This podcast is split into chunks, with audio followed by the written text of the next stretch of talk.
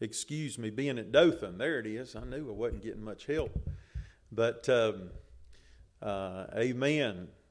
You know, the, him and his servant woke up that morning and they were surrounded by the enemy. The Syrians had surrounded uh, them there at Dothan. And the servant looked at Elisha, his master, and said, What shall we do? That's what we do a lot of times when we find ourselves in a bind. Uh, but Elisha said, Just look a little closer. And Lord opened the servant's eyes, and he saw that, uh, uh, that standing in between God's men and the Syrian army was a host of angels, chariots of fire. Amen. How many times does God protect us uh, when we don't even know that He does it? Amen. Uh, I'm thankful for the uh, for the the shield and the shelter that God puts around our lives, and uh, Amen. Times that we're not even aware of it. Amen. You could be involved in an accident, and uh, Amen. But uh, but the Lord comes through when, for you when you need Him to do so. Uh, amen. God been good to anybody else today? Bible says the Lord inhabits the praises of his people. Let everything that hath breath praise the Lord. We have every reason to praise him uh, for who he is and what he's done for us. God been good to you today.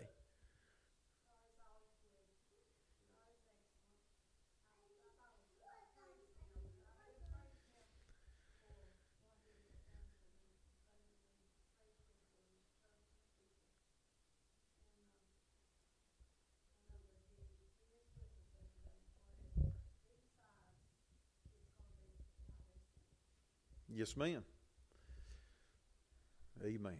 God knows what we need before we ever ask Him for it. Do you believe that? Amen. But He still likes to hear us ask Him. Amen. Just like a parent, there's nothing that thrills your soul any more than to hear a child, hear your child, son or daughter, uh, say, Daddy, would you help me? Uh, amen. I need this. Boy, that just does something, doesn't it? Uh, just the thrill that a parent has providing for their kids. That's the way God He's in the business of taking care of his youngins. Amen. Somebody else this morning.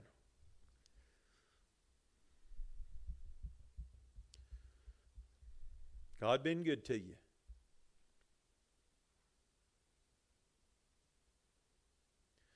Well, our pianist is is is on vacation. Praise God. So, uh, uh, but I have something I'd like to do this morning uh, goes right along with the message today. So you pray for me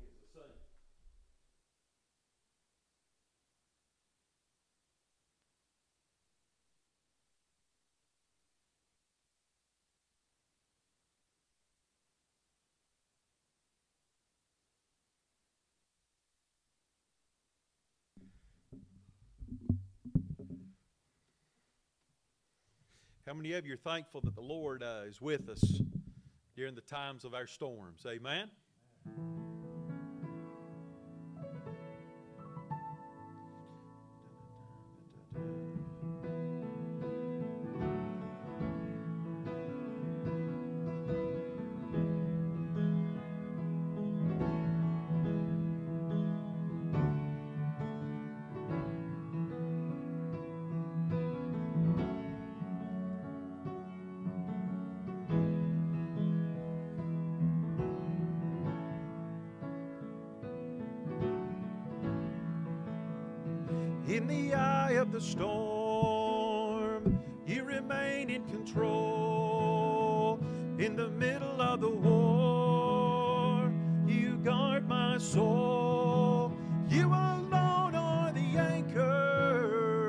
when my sails are torn.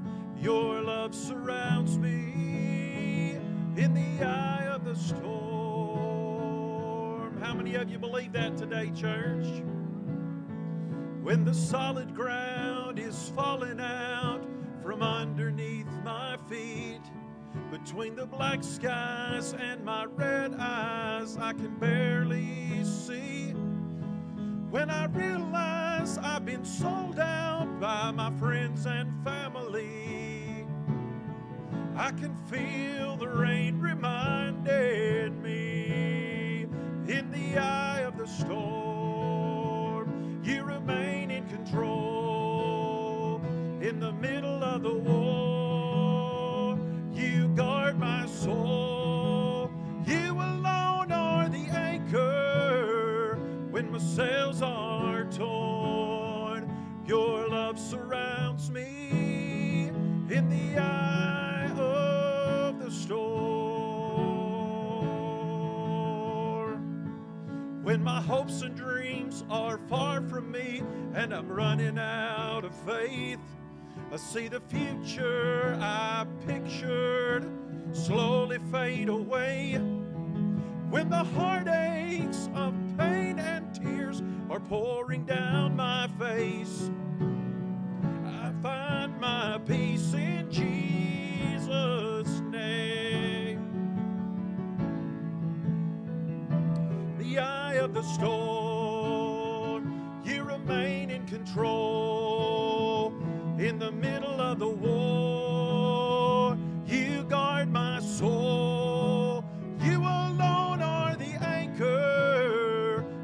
sails are torn. Your love surrounds me in the eye of the storm. When the test comes and the doctor says I've only got a few months left, it's like a bitter pill I'm swallowing, I can barely take a breath. When addiction steals my baby girl and there's nothing I can do, my only hope is to trust in you. I trust you, Lord. Sing with me. In the eye of the storm, you remain in control. In the middle of the war,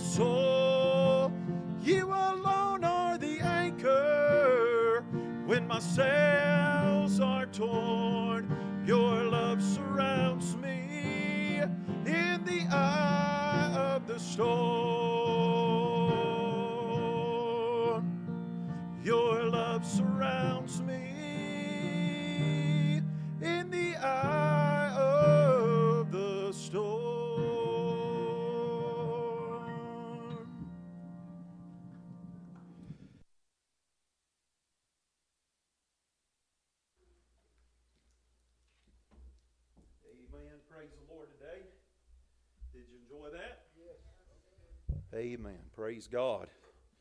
Um, how many of you would say, Preacher, we are in a storm? One way or another, I think all of us could say that uh, our lives are in a storm. You know, that's what life is. You're either right in the middle of it, you're going into it, or you're coming out of it. Amen. But I'm thankful that there is a storm shelter. Amen. There's a refuge, there's a place that you can run to and hide, and, and a place of protection. And uh, amen. And a shield. And that's the Lord Jesus. Amen. Under his wings we can hide. And, uh, amen. I'll tell you what, we don't have to worry about uh, our storm shelter failing us. Amen. As long as we stay underneath his wing, he'll shield us, he'll protect us, he'll take care of us. Amen. And I'm thankful for that. Hallelujah. Amen. I'm thankful for the eye of the storm. And we're going to preach a little bit about that this morning. Before we do, anybody else have anything on your heart today? Again, uh, we don't, we're not on a schedule. That's one thing I do love about our church is we try not to program God out of it. A lot of churches are guilty of that, but uh, amen. Uh, I'd I'd uh, I'd rather not put on a show or a demonstration or a performance. Amen. I'd rather uh, the Lord show up and us worship Him in spirit and in truth. That's what we're here to do. Amen. Have you been obedient today before we preach?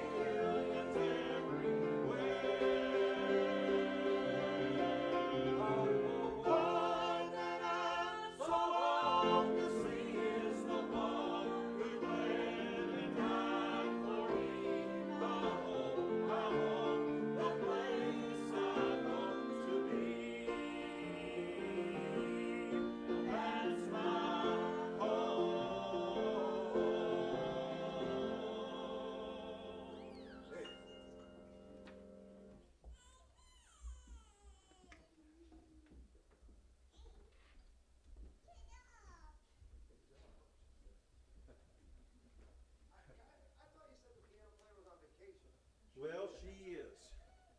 She was my uh, teacher, actually. Yeah, she abused me when I was a child. No, I'm just kidding. Praise the Lord. Amen. No. Uh, I'm thankful for home this morning, aren't you? Amen. Praise God. Where would we be today if it weren't for our home? And it does go actually along with the message.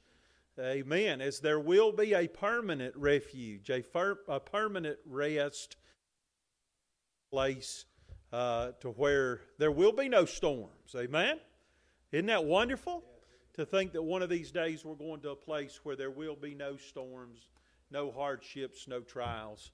Amen. Uh, uh, you know, I, I think one thing that would do us well in life is to spend more time thinking about home than what we do. Amen. Uh, you know, the devil wants us to focus on all the things that we face in life and our circumstances and our trials and our hardships.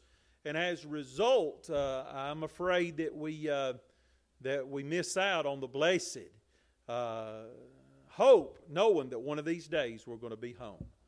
Amen. All right, uh, turn with me, if you will, in your Bibles today to Hebrews chapter number 3. Hebrews chapter number 3. Amen.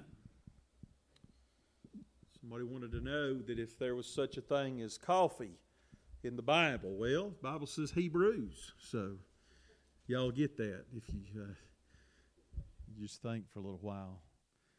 Amen. Caroline's back there shaking her head. Now, see, if you'd gone to the city school like me to Greeneville, y'all would uh, have caught that. But for you guys that go to South Greene, I know it takes you a while, right? Amen. Nash is back there shaking his head. Hallelujah. But at least you didn't get to go to Chuckey-Doak, right? Like Miss Holly. Amen. We're going to have a church split. Amen. All right, Hebrews chapter number 3. If you found your place, say amen. Hebrews chapter number 3. We're going to start reading at the end of the chapter. Most of uh, the content of today's message will be chapter number 4. Uh, but uh, we'll start in the last part of Hebrews chapter number 3. Um, we'll begin reading in verse number 17. Verse 17. I want to ask you to stand as we will uh, be reading quite a bit of scripture this morning. Uh, verse number 17. If you found your place, say amen.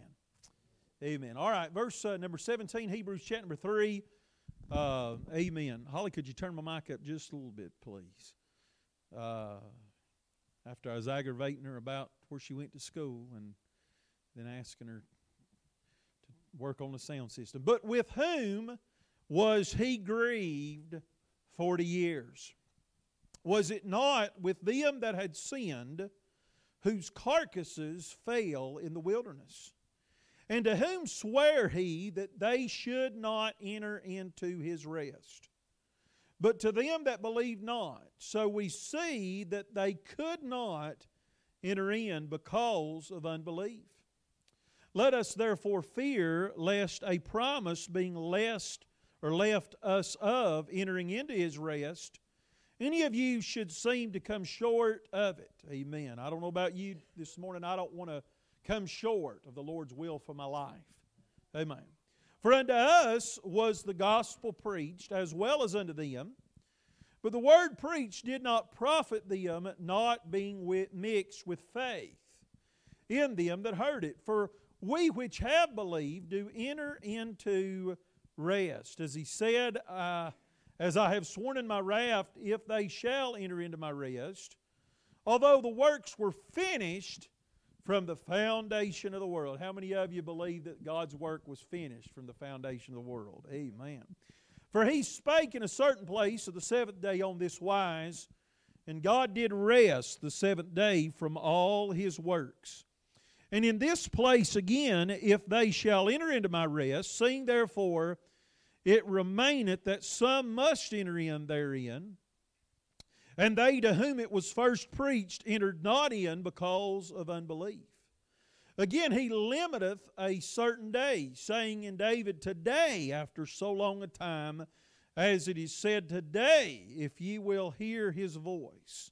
harden not your hearts. Now, here's what I want you to pay attention this morning. Not only is there a day of future rest when we get to heaven, but uh, there's a rest for God's people available today in this life and in this hour. The question is will we enter into that rest? Um, but again, he limiteth a certain day, saying in David, Today after so long a time, as it is said, Today, if you will hear his voice, harden not your hearts. For if Jesus had given them rest, uh, then would he not afterward have spoken of another day? Uh, there remaineth therefore a rest to the people of God, for he that is entered into his rest, he also hath ceased from his own works, as God did from his. Let us labor, therefore, to enter into that rest, lest any man fall after the same example of unbelief. For the Word of God is quick and powerful and sharper than any two edged sword, piercing even to the dividing asunder of soul and spirit, and of the joints and marrow, and is a discerner of the thoughts and intents of the heart. Neither is there any creature that is not manifested in His sight, but all things are naked and opened unto the eyes of Him with whom we have to do. Seeing then that we have a great high priest. I'm thankful for that, aren't you? That is passed into the heavens, Jesus, the Son of God.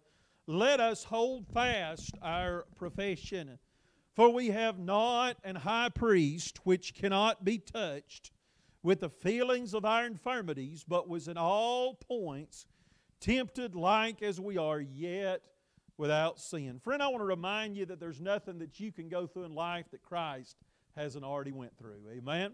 Let us therefore come boldly unto the throne of grace that we may obtain mercy and find grace to help in time of need. With the Lord's help this morning, I want to preach on this thought Will you enter into rest? Will you enter into rest? Father in heaven, I love you. I thank you for your goodness.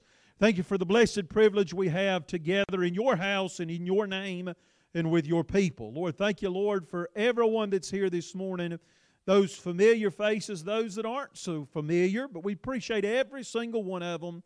And God, those who are unable to be here, uh, Lord, a lot of sickness still in the church, those traveling, Lord, take care of them, keep them, protect them. We ask you to do that.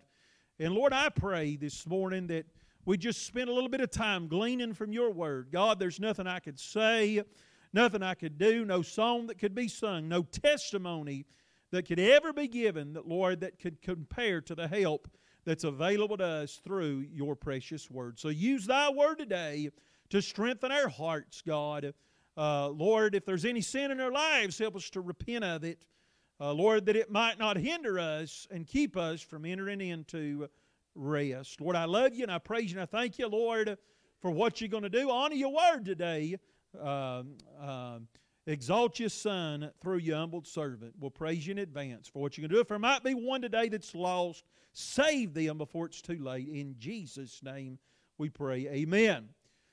So, in this passage, we find, I believe, the book of Hebrews written by the Apostle Paul. Uh, him discussing this primary thought and idea of rest. Amen. Of course, that's something that Jesus talked about in his earthly ministry. I believe it's Matthew chapter 11. Jesus said, Come unto me, all you that labor and are heavy laden, and I will give you rest. Amen. How many of you believe that rest comes from Jesus? Amen. Take my yoke upon you, learn of me, uh, and ye shall find rest. Amen. Uh, amen. There is a rest available to God's people. Now, I don't have time to get into all of this. Again, we could uh, really spend weeks, uh, uh you know, expounding on Hebrews chapter 3, chapter 4. Uh, the book of Hebrews is, uh, contains some of the deepest truths that are found within the entirety of God's Word. But I believe personally that the writer of Hebrews here has three different types of rest in mind.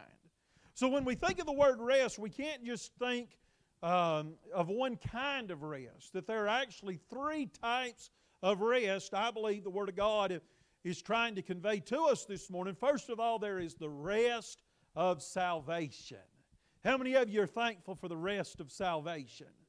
Amen. I, I know what it was uh, to live uh, apart from and without that rest. Amen. And, and life without Jesus and life apart from, from Christ is the opposite of rest. It's labor, it's turmoil. Amen. It's, uh, amen, it's confusion. Everything that you could think about that is opposite from the idea of rest, life without Jesus. Amen. That's what it is. But I'm thankful, amen, that the day that I met Christ, Amen. That I, uh, the Lord brought me up out of Egypt. Amen. And I'm no longer in Egypt. Amen. But I've entered into the rest of salvation. You, you say, Preacher, what is the rest of salvation? It's Jesus. Amen. Christ is my Savior. Amen. And when I met Jesus, I found rest from the condemnation and the guilt, amen, of my sins. Amen. And I have the hope of heaven to look forward to. Well, then, not only do we have uh, the opportunity to find the rest of salvation, but then there is also the rest of heaven. Amen. One of these days, there's going to be a place of permanent rest.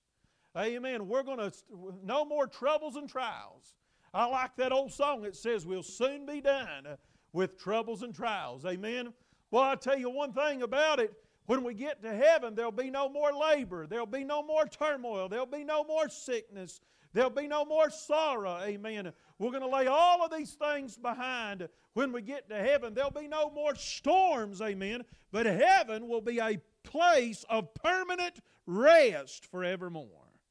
Amen. Sit down beside of my Jesus and rest a little while. Isn't that going to be wonderful? Amen. When we finally, uh, amen, when we finally do enter into that ultimate haven of rest. So you have the, the, the rest of heaven, uh, excuse me, the rest of salvation. Then you have the rest, uh, amen, of eternity or the rest of heaven. Amen. And those are the two most important rest. Amen. If you have if you have the first rest, you can have the last rest. Amen. If you Amen. If you if you know the rest of salvation, then you will experience the rest of heaven.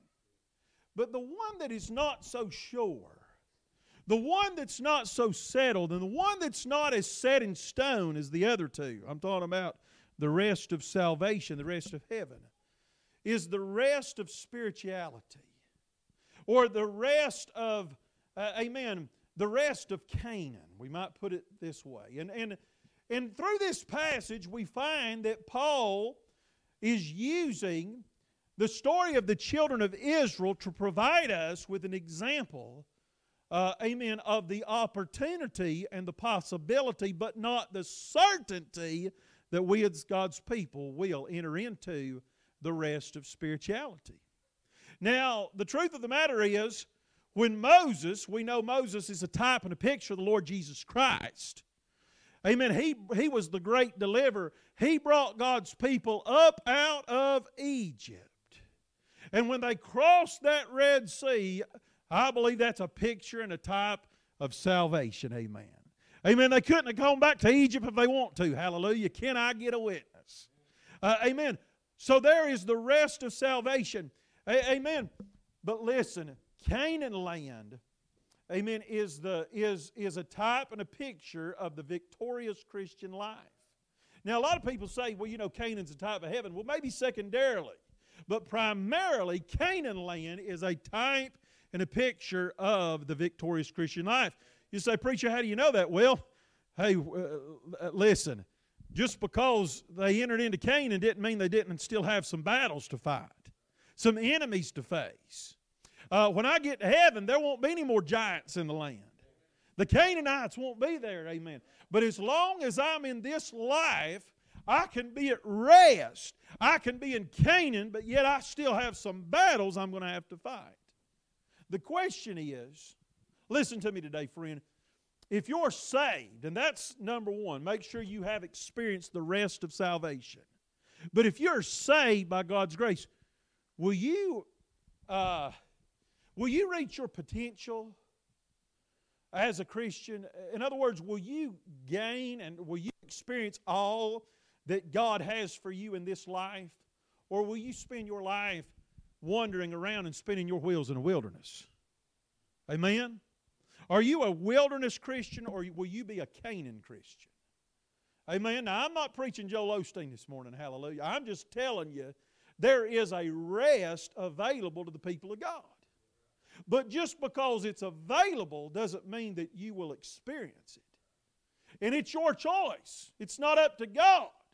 No doubt God's perfect will for His people is for every single one of His children to cross over into Canaan land. Sad to say, most people never make it. Most people never experience and enjoy the rest of spirituality in their life. They live far less than God's perfect will.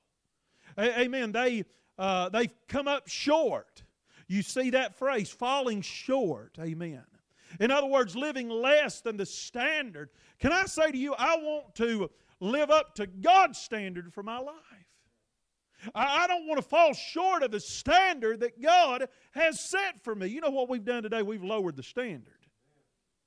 Amen. As Christians and the church living God, many times we measure our lives up to the world standard or to the liberal church's standard or, amen, to the backslidden Christian standard rather than, uh, amen, looking unto Jesus, the one who is the author and the finisher of our faith. You know that He is your standard.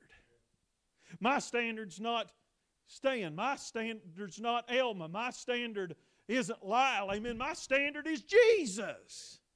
And friend, when you keep your standard where it ought to be, it'll motivate you to press towards the mark for the prize, the high calling.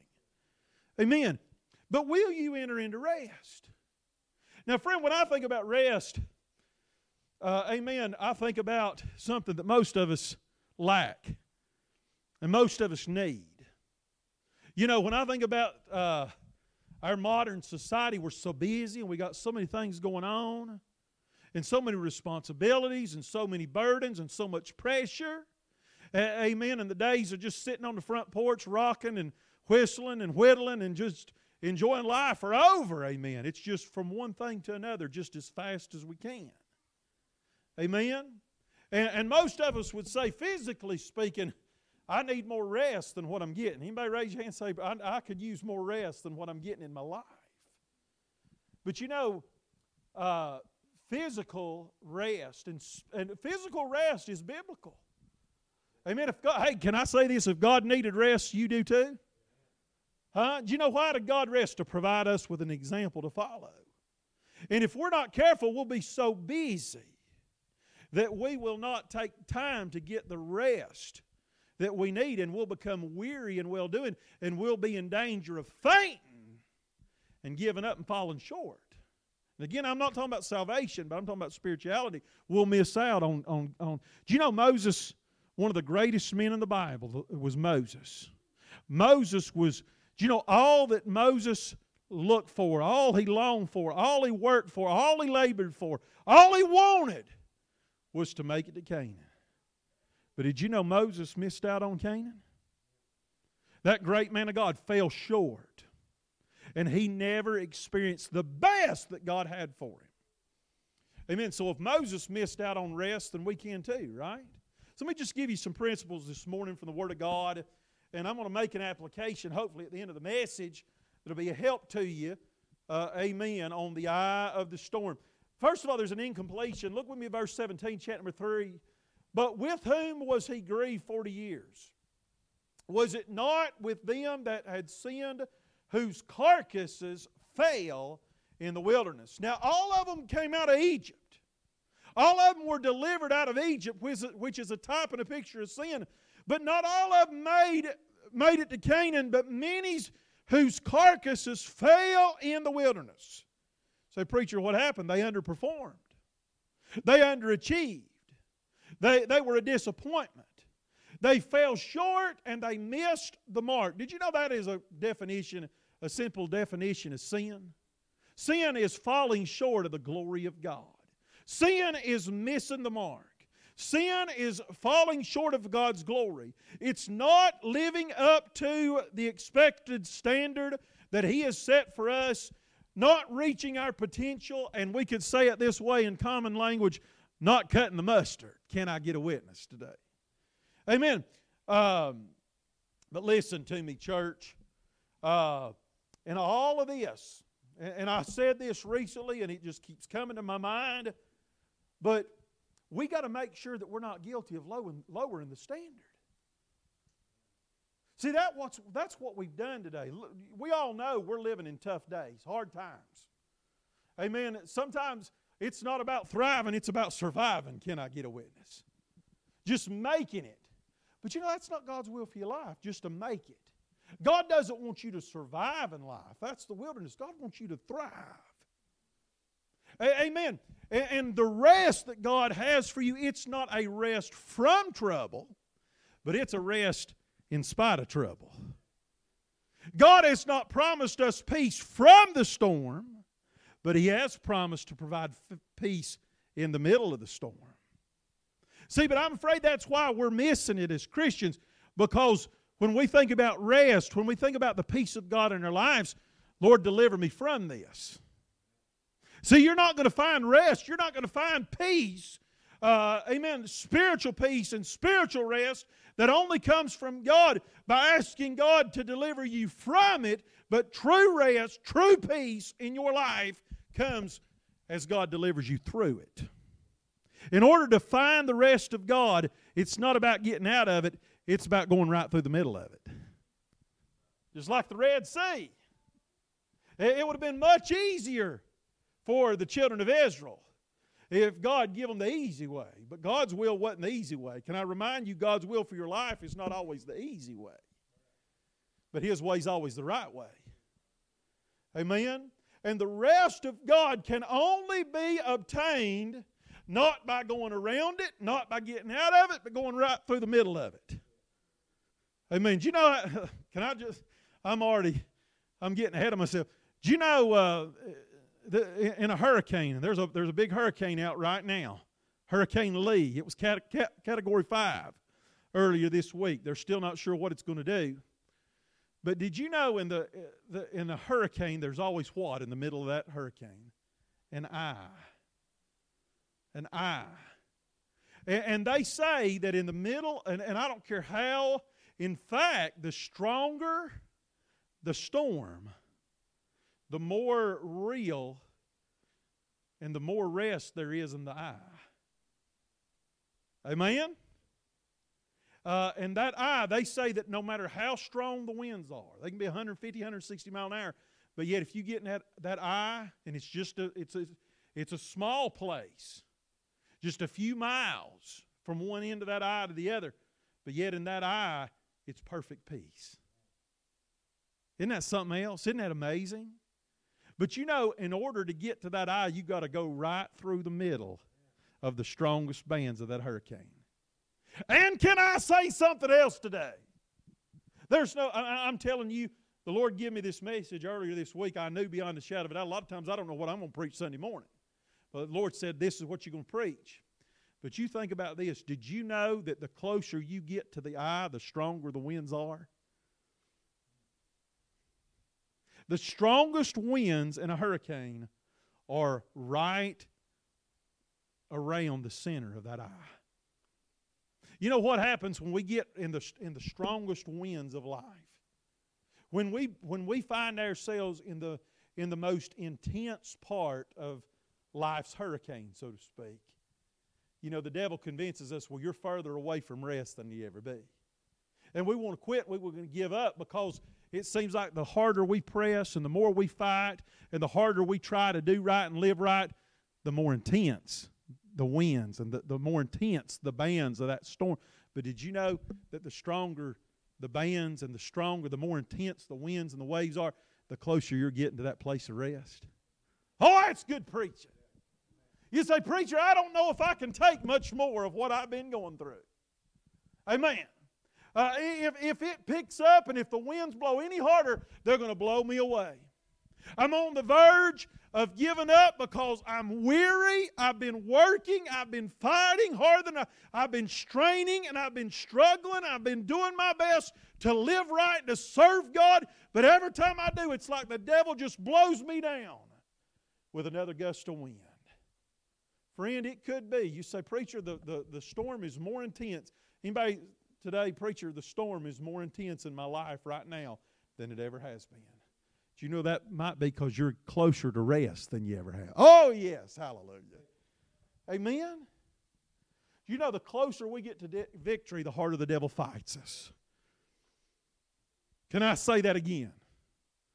Uh, the closer we get to victory in our lives, whether it be as individuals or even as a church.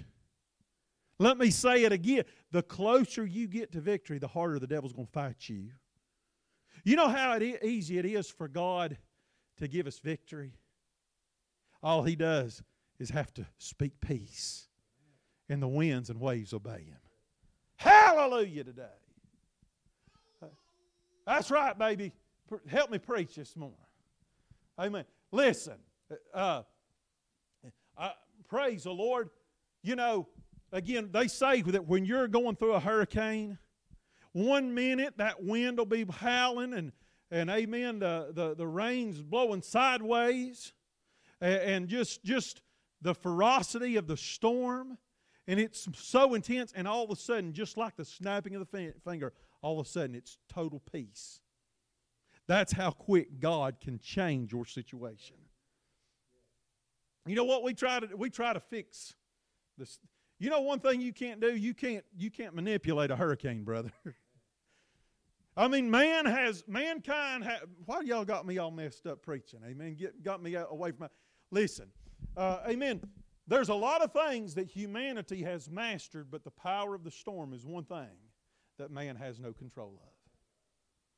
You know, something I don't have control of in my life is a storm. And, and that's when we feel weak, is when we feel as if life is out of our hands and beyond our control. And the storms of life are just something that you and I have no power, but I'm thankful that I know the master of the storm. I'm glad today that I know the one that has demonstrated and proven beyond a shadow of a doubt that even the winds and the waves obey his will. And if he could calm those storms, he can calm the ones in your life. Say, preacher, why don't he do it? Do it. Well, it just ain't time yet. Amen. You know, some, some, sometimes the most simple truths are the most important. You know something that you don't need to forget, especially if you're the one going through the valley and the storm and the, hey, it didn't come to stay, but it came to pass. Amen. Something Dad taught me when I was very young this too shall pass. Amen. That's what life is. the conditions of life never stay the same. You say, well, preacher, it don't bother me none. I'm not in the storm. Well, you just get ready, honey. It's coming. You better enjoy the eye when you're in it because sooner or later those outer bands are going to hit. Amen. But I don't care whether you're in the in the eye or whether you're in the, the outer bands of the storm. I'm telling you, God will give you peace. God will help you, and He'll He'll enable you to overcome whatever trial the devil throws your way. Man, y'all messed me up this morning. Hallelujah. But I don't know about anybody else. I'm getting some help today. Amen. There's a retribution. Verse number 18 And to whom sware he that they should not enter into his rest, but to them that believe not? You say, Preacher, what is the consequence of falling short? Not a, when we miss out, when we, when we choose to be satisfied, I'm talking about be, being satisfied with less than the best that God has for your life. You know what we're guilty of? One of the, and I don't know if it's a sin or not, I think it is, because again, it's falling short of the glory of God. You know, one of the things that we're most guilty of in life? Settling for less. Amen? Settling for less than the best. Uh, amen. Uh, amen. Uh, Nash and Zeke play football. Amen. Your coach. Amen. What happens if you're on the ball field and uh, amen practice field and and and instead of uh, going as hard as you can, you start loafing for a little while. It don't go well, does it? Amen. Uh, I know. I know when back years ago they made you do leg lifts, and them things was like torture, but I'm sure they got something a lot worse. But listen, amen. You'll never succeed by settling for less than the best that God has for your life. Say, preacher, what you got to do? You got to strive. Instead of settling, you got to strive. Now, I'm not talking about striving to obtain salvation. I don't work for my salvation. Jesus already did that for me. But, I, but my spirituality, see, uh, amen, Brother Barry Rackley, one of my favorite preachers, he made this statement. He, you know, salvation's God's part. Spirituality, salvation's up to God. Spirituality's up to you. I don't care what condition I'm in this morning. Y'all still listening to me? Whether or not you're in the wilderness or in Canaan, you ain't got nobody to blame but yourself. You can look at all these excuses and say, This is why I'm where I'm at. This is why I'm the way that I am. This is why I have the attitude that I currently have. No, brother, you just look in the mirror and you'll find the culprit and the reason why. And you know, a lot of times, because we lower the standard, we end up settling for less than what God has in store for our lives. I'm doing my best to help you today, help myself too. Remember, the consequence of settling for less is not entering into rest, missing out on things that your eyes hadn't seen. Can I say to you this morning that God has some things out there for your life that your eyes hadn't seen, your ears hadn't heard, it hadn't even entered into your heart, the things that God's prepared. You say it's talking about heaven. No, you read the context, 1 Corinthians, you'll find out he's talking about spirituality. Amen? But a lot of times, because we settle for less than the best God has in store for us, we miss out on things that we're never able to comprehend. What God could do for United Baptist Church if United, United Baptist Church just simply would not settle for less than the best. Yeah, man. Why would I settle for, the, for less? Aren't you glad that Jesus didn't settle? He strove. He went all the way for us, so we ought to go all the way for Him.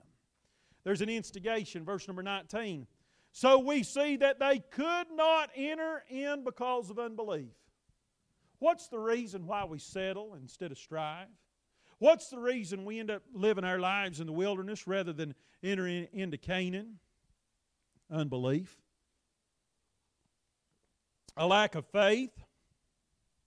Unbelief is almost always the culprit and the reason that we fall short of God's will for our lives. We simply don't believe God. We don't take Him at His word. We just do not believe He'll do what He said He'll do. Faith is the, stu- the substance of things hoped for, it's the evidence of things not seen. Believing that God is and that He will reward those who will just diligently press on through the storm, r- believing that somewhere ahead there's a rest in store for God's people. Amen. I believe there's a rest in store for my life. I mean, y'all, some of y'all know I've been going through it. I ain't, I ain't poor mouthing today.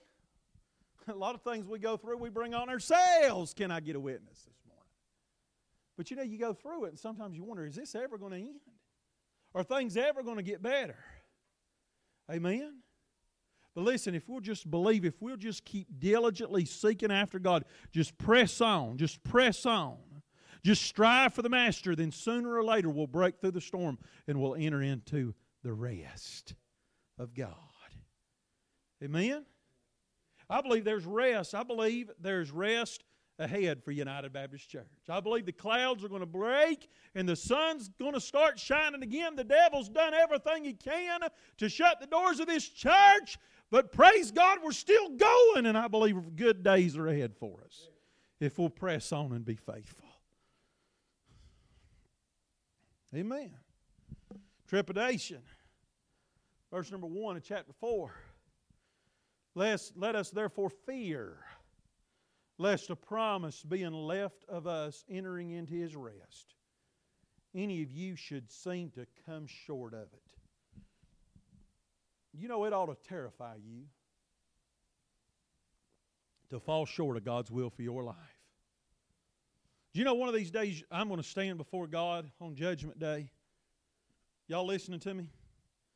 I'm trying to get through this. You know what Paul referred to the judgment seat of Christ as being? He said, he said, uh, knowing therefore the, the terror of the Lord. And in its context, he's talking about the judgment seat of Christ. You know, somebody said, Well, I, I can't wait to stand before Jesus. Well, I get it. I, I can't wait to see him, but I'm not necessarily looking forward to standing in front of him and giving account for the way I've lived my life. Because if I read my Bible correctly, my judgment, not for salvation, but for my rewards, will be determined by what I've done with what I've been given as a steward. The Lord's going to say, Here's what I give you. And, and the truth is, God gives some more than He does others. Parable of the talents. But it has nothing to do with what God gives to you. It ha- your reward will be determined by what you have done with what you were given and whether or not you come up short. Were you a spiritual underachiever or an overachiever? God said, Here's what I give you. Now, what'd you do with it? Did you hide your talents or did you take them and did you make an invest, uh, did you invest them and make a profit for me? Amen. What have we done? Amen. Did we come up short? That ought to terrify you. The thought of standing before God, He said, Here's what I would have done. Here's what I should have done. Here's what I wanted to do in and through your life. And here are all those things that I had out in store for you if you'd only pressed on. Let me ask you this today who is going to be lost and go to hell if you quit? Who's not going to get saved because you uh, throw in the towel and decide it's not worth going on? Who, amen, how many people will split hell wide open if United Baptist Church shuts its doors? We got to press on because it's not just about us.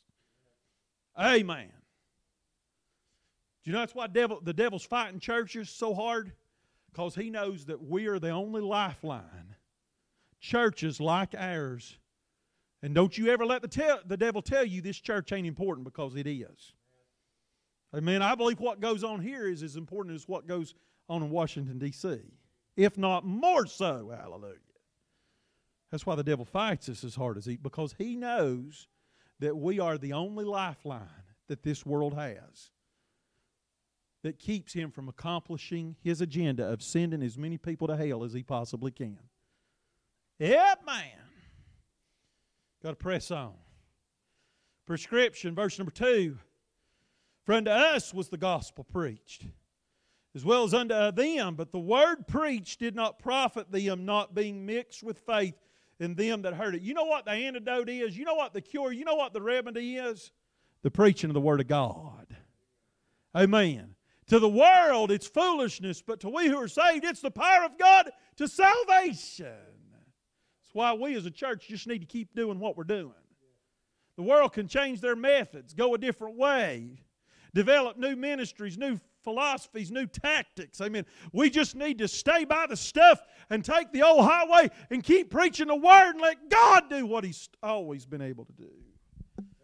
But it, do you know the Word of God's unprofitable if it's not mixed with faith? Right? Isn't that what it says? The formula for spiritual success in your life is to mix the Word of God together with faith. Amen. The promises of God are unprofitable and they are profitless unless they are mixed with and exercised by faith. Faith is the key. Did you know? I don't care how powerful a car you got, it could be a V8, a muscle car, Amen. 350 bored out, praise God, all the way, turbocharged. But there's got to be an igniter. There's got to be an ignition. Amen. That, that, uh, that, that unlocks the, the, the door to that power supply. And you know what? We've got a power supply that's a whole lot stronger than a 350. And that's the Word of God. But the Word of God is ineffective unless it is mixed with faith. Very simply, you got to take God's word at face value and believe that God will do what He says He'll do in spite of the surroundings and the circumstances of your life. You got to believe that God is able no matter what the horizon looks like. You got to say, I don't care how strong the storm is, I believe God is able, and I believe there's an eye and there's a rest somewhere ahead for me. Completion, harden not your heart and the provocation. I mean, that's a, that's a danger. You know what a storm will do if you don't submit to God? When you buck up against God, your heart will become hard. Forty years long I was grieved. It is a people that do err, and they have not known my ways, and to whom I swear in my wrath that they should not enter into my rest. Amen. There's a conclusion. Verse 4 we, He spake in a certain place on the seventh day on this wise, and God did rest the seventh day from His work. Do you know, man can't undo what God has done. God is the one who established rest. Amen. There's nothing, there's no storm. Amen. I don't care how strong it is, I don't care what the devil does. Amen. It cannot undo the eye at the center of that storm. Amen. Because God is the one who established it, He is the one who ordained it. There's a subjection. I'm trying to get through this quickly. And in this place, again, if they shall enter into my rest. There's no guarantee. Now, this has nothing to do with being saved or, or keeping your salvation. This has to do uh, with the Lord's rest, the, the, the rest of spirituality. There's no guarantee it's available. There's an opportunity for you to obtain it and to achieve it, but there's no guarantee that you will. Continuation. Seeing therefore it remaineth that some must enter therein. It's available to us today just as it was to those in the Bible. If God could do it for Joshua and Caleb, He can do it for us. If it was available to those who lived in the Bible, then it's available to you and it's available to me. There's a limitation. Again, He limiteth a certain day, saying in David, Today, after so long a time, as it is said, Today, if ye will hear His voice. See what happens? We're not there because we keep putting it off. We know there's some things we're going to have to go through. There's no, we know there's some things we've got to lay aside. That we know there's some sins, some besetting sins that are holding us back and keep us from obtaining God's rest. We say, Well, I'll put it off tomorrow. I'll get rid of it tomorrow. Amen. Today is the day for you to press through the storm and enter into the rest of Canaan that God has in store for your life. Rejection, harden not your hearts. Amen. Second time he's mentioned that. When you reject God's word and don't believe, it'll harden your heart. There's an expectation. Now, here's where it gets into what Dad was talking about not just the rest of salvation, the rest of spirituality, but the rest of eternity. There remaineth, eh, excuse me, verse number 8. If Jesus had given them rest, then would he not after, afterward have spoken of another day? How many of you believe there's another day of rest? Not temporary, but permanent rest where there won't be any more storms, any more trials, any more hardships, any more adversities. Just a, t- a place of permanent peace and tranquility. Won't it be wonderful there? What a day that will be when we finally enter into God's rest. Preparation. There remaineth therefore a rest to the people of God. He's the one who's prepared it. Amen. It's going to be a perfect place of rest because it's his rest. A pacification, verse 10 For he that is entered into his rest, he also had ceased from his own works, says God. Isn't that wonderful to think that all the troubles and trials of life will be over when we finally enter into that rest? Vocation, verse 11. Let us labor, therefore, to enter into that rest. All right, now we're going back to, and, and I'm almost finished this morning. Stay with me just another few moments. But if we're going to enter into Canaan land, if we're going to make it into the eye of the storm that God has for your life, once again, how many of you believe there's an eye of the storm available to the lives of God's people?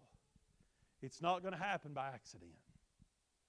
Now, again, I'm not working for my salvation. Jesus already did, but I got to work to obtain my spirituality. You know why most of us live le- uh, the standards lower? We, we fall short because we're lazy. You know Bible study's hard work? Maintaining your prayer life on a daily basis, it requires self discipline and control. Amen. And the truth of the matter is, most of us fall short of God's will for our lives because we simply do not want it bad enough. Friend, there is a place of rest available in your life. There is an eye of the storm available if you want it bad enough. Are you willing to press through the storm bands that you are currently And you say, Well, preacher, it seems like the harder I fight, the stronger they get. Well, that means you're just getting closer to the eye. Hallelujah. Glory to God. Right? See what happens? We get frustrated. We get depressed. We get discouraged. We just want to give up and quit because it seems like the harder we press and the, you know, the more we strain and struggle, the more intense it gets. Well, that means you're just getting closer to that place of rest. Wouldn't it be bad if we quit when we're right on the verge of rest? Amen? That last band, you just got to, you know, to weather the storm. Here's what Paul said Be strong in the Lord in the power of his might, right? Having done all to stand. Not only are we to stand, but we're to withstand the wiles. You say, Preacher, what does it mean to withstand? To weather the storm. To hunker down during the hurricane. Amen. Just like that palm tree, amen. It may bend it over and it seems like that thing's going to break, but when the storm passes and the sun comes out, that tree's still standing because it was able to weather the storm. You say, Preacher, I can't. Well, you may not be able to, but with God's help, you can. Amen? Right? Weather the storm. Amen. Just, amen. Set your face as a flint and be willing to endure. Say, Lord, it may seem like it's too much for me, but in your hands, uh, you're able to see me through the storm and get into that place of rest. Amen. Let us, are you willing to labor so that you might, do you know that's what's, do you know that's the remedy for United Baptist Church? If God's going to build this church, if God's going to bring us through the storm, if God's going to get us through the strong bands that, that, that we're currently going through like a hurricane, like a washing machine, hallelujah, we got to labor. We got to fight on. We got to press through it and believe that somewhere down the line, sooner or later, there will be a place of rest in store for God's people. Exhaustion, lest any man fall after the same example of unbelief. You know what happens when you work? What is, what is the what's the consequence of labor? Fatigue. You get tired. Amen. The more you fight, the harder you press on. And what happens when you get tired? You want to give up. You want to quit. You want to find you a couch to lay down on just so you can take a little break and get a little rest. Friend, we're too close home to lay down on the job. we got to keep fighting and pressing on because rest is up ahead. There's an invigoration, verse 12. The Word of God is quick. Do you know what? You say, Preacher, I need more energy in my life. Spiritually, I'm fatigued, I'm worn out. Uh, I'm, da- I'm in danger of becoming weary and well doing. What is the remedy for my situation? Amen. You just need some spiritual Gatorade, brother. Say, Preacher, what is that? That's a Word of God. You know, when we begin to, to get spiritually dehydrated in our lives, we just need to take us a swig of spiritual Gatorade. We just need to get another dose of the Word of God because that is the source of our strength. It's quick, it's powerful, and it's sharper than a two edged sword. There's a manifestation, verse number 13. Neither is there any creature that is not manifest in His sight, but all things are naked and open unto the eyes of Him whom we have to do. Very simply, God knows who we are, God knows where we're at, He knows what we're going through, and He knows what we stand in need of. You may be right smack dab in the, in the middle of the storm, but your God has not forgot about you. Do you believe that today? Intercession, verse 14. Seeing then that we have a great high priest that is passed into the heavens, Jesus, the Son of God. We don't have to do it on our own or by ourselves, but we have somebody with us to go through. Do you know the Lord will never send you anywhere that He doesn't go with you? Amen. Praise God. Determination, verse 14. Let us hold fast our profession. There's no legitimate excuse for us to quit, to lay down. Amen. I said it last week what the devil wants us to do. He has surrounded us just like he did Elisha and his servant at Dothan. And when the enemy has surrounded you, he's intimidating you, he's threatening you, and he's trying to get you to surrender. There's no place for surrender in God's army. Why? Because we got somebody with us. And we've got strength. We've got invigoration. The devil will never starve us out because he can't take the Word of God away from us. Amen. Finally, so we got to hold fast our profession. Right? We got to quit, keep, keep, keep on keeping on. We can't quit. We can't give up, give in. We got to continue to endure and to weather those storm bands, believing that rest is just around the bend for our lives. There's a compassion, verse 15, for we have not an high priest which cannot be touched with the feelings of our infirmities. So we've already saw Jesus knows. God knows where we're at. He knows what we're going through. He knows what we're facing. You know He has the answer? He has the solution. He has the remedy to get us through our storm and into that place of rest. But not only does He know, but He cares. Aren't you glad that we have a sympathizing Savior? Not only does He care, but He also understands. There's no storm that you could ever go through that Jesus hasn't already been through. There's no temptation that you could face that Jesus hasn't already faced and gotten the victory and over. Amen. We do have a sympathizing Savior this morning. He cares and He understands. He knows how we feel. Preacher, nobody understands what I'm facing. Seems like nobody cares for my soul. My friends, my family, they've forsaken me. They've forgotten about us.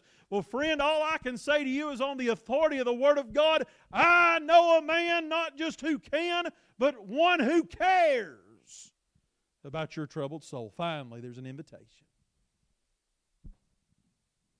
Verse 16 Let us therefore come boldly unto the throne of grace that we may obtain mercy and find grace to what? Help in time of need. You know what happens sometimes? Anybody, you know, one of my favorite movies is The Perfect Storm. Anybody saw that? Anybody ever seen the? I love that movie.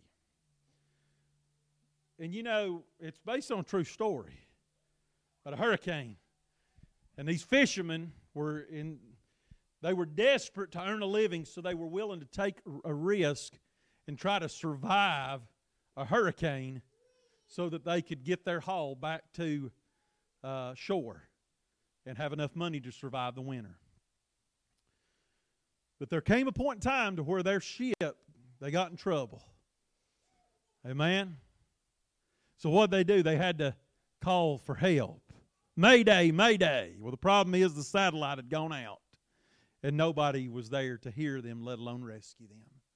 I'm thankful we don't have to worry about that with Jesus. The captain of our ship, amen, the one who knows, the one who cares, the one who understands, the one who is in control.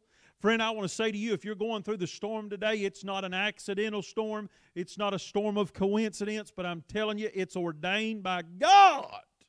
And He's trying to strengthen you through it. He doesn't want to get you out of it. He wants to see you through all the way into that place of rest. But maybe you're here this morning, you say, Preacher, I just can't handle anymore. My ship is about to sink. I'm getting ready to go under. Why don't you get on your CB radio and cry out, Mayday, Mayday, Lord, I need some help. And you don't have to do so fearfully or you know, and with uh, you know, scared whether or not he'll hear you, whether or not he'll listen, or whether or not he'll be willing to come to your rescue, friend. The Bible says, Let us therefore come boldly unto the throne of grace, that we may obtain mercy, and that we might find grace to help in time of need. Friend, the eye of the storm. I can't promise you, you know, there's a lot of preachers say you just live for Jesus, there'll be no storms. Better not pay attention to that. Right? In fact, the, the more you try, the more serious you get about serving God, the more storms you'll face. A- amen. The closer you get to the Lord, again, the closer you get to His presence. Are you going to be satisfied with being in the outer bands? Or are you not, not going to settle for anything less than to press through the intensity of that storm? Again, the closer you get to the eye, to the center of that storm, the more intense those bands are. Preacher, I'm going to press on. It may seem as if I'm not going to, but if I, I believe with all my heart that if I just keep on fighting, if I just keep on pressing, if I just keep on selling my ship right smack dab through the jaws of that storm, I believe sooner or later I'm going to find a place of rest, a place of peace, and a place where I can find the help that I need. I don't want to settle for less. I want to obtain the best God has for me. But the only way to do that is to be willing to face the storm, fight through the intensity of those winds and waves, and believe somewhere up ahead there's a place of serenity, calmness, and God will get me through to the eye of the storm. Let's all stand today. Father in heaven, I love you. I've done my best to preach your word. Thank you for helping me today. No, no doubt about it, God, you ordained this message. And Lord, I know that I can speak for myself and many others here today, and maybe some who are watching or listening, God. And Father, we could all say that we, we're going through something. Lord, we're, we're going through this storm. Feels like we're smack dab in the middle of the hurricane. Well, we're not in the middle of it because if we were, we'd be in the eye. Lord, preacher, if God knows my heart, Lord knows my heart, He knows that I care. I wouldn't be here today if I didn't care. I wouldn't still be fighting and pressing on for Jesus if I didn't want to please Him. And I don't want to settle for, the, for less than the best that God has in store for my life and for my family and for our church. But oh, God knows my heart. He's he knows I feel as if my ship's about to sink and I'm getting ready to go under. God, I pray that you just encourage your people. Give them strength. God, help them to, to nourish themselves on the spiritual uh, energy of the Word of God. Lord, you've given us a source of strength, and that's the Word of God. The milk and the meat that can only satisfy our hunger and thirst, spiritually speaking. God, I pray that you'd help us to know we have a sympathizing Savior, we have a captain that it's already been through every storm we could ever face. He knows and He cares and He's able to rescue us, to see us through. Father, I pray, God, today that if we need help, we wouldn't be so, so proud and so arrogant not to be willing to cry out for help.